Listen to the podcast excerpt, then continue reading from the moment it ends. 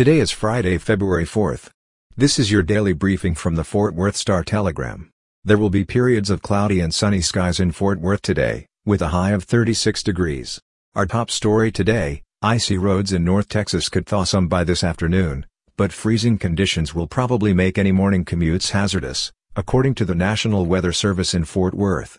A winter storm plowed into Dallas-Fort Worth late Wednesday, covering the area with ice and snow by yesterday morning. Although the wintry mix has moved east, freezing temperatures will keep ice in place on many roads. Widespread thawing is not expected until tomorrow afternoon, but some melting is possible by this afternoon. That won't last long, though, as another overnight dip in temperatures tonight is expected to refreeze anything that does melt. The Weather Service has advised against driving on icy roads unless it's absolutely necessary and a spokesman for the Fort Worth Department of Transportation and Public Works said the city wasn't expecting conditions to improve at all into this morning's commute hours. In education news, Communities In Schools of Greater Tarrant County, a chapter of a national dropout prevention nonprofit, is set to receive a $4 million donation from philanthropist and author MacKenzie Scott, the organization announced yesterday. The donation is the largest for the organization in its 30-year history and is a part of a larger $133.5 million donation to the Communities In Schools Network. Lindsay Garner, President and Chief Executive Officer of Communities In Schools of Greater Tarrant County, said the organization is honored and humbled by the donation, and was surprised by the announcement days before the holidays. Garner said the need for services like mental health counseling for students has skyrocketed since the start of the pandemic.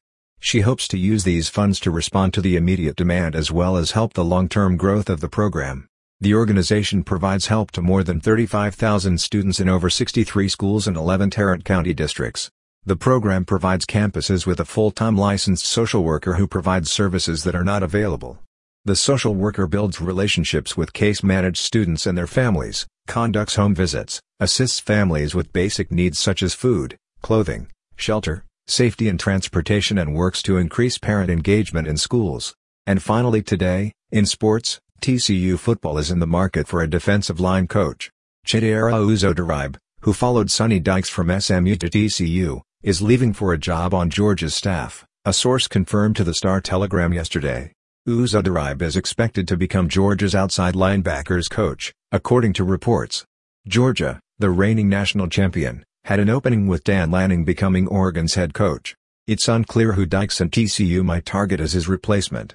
The Frogs are switching to a 3-3-5 defensive scheme under coordinator Joe Gillespie. Uzo-Diribe had a short stint with the Frogs but helped them land players during the early signing period and on National Signing Day on Wednesday. For the latest in Fort Worth and Tarrant County news, visit star-telegram.com.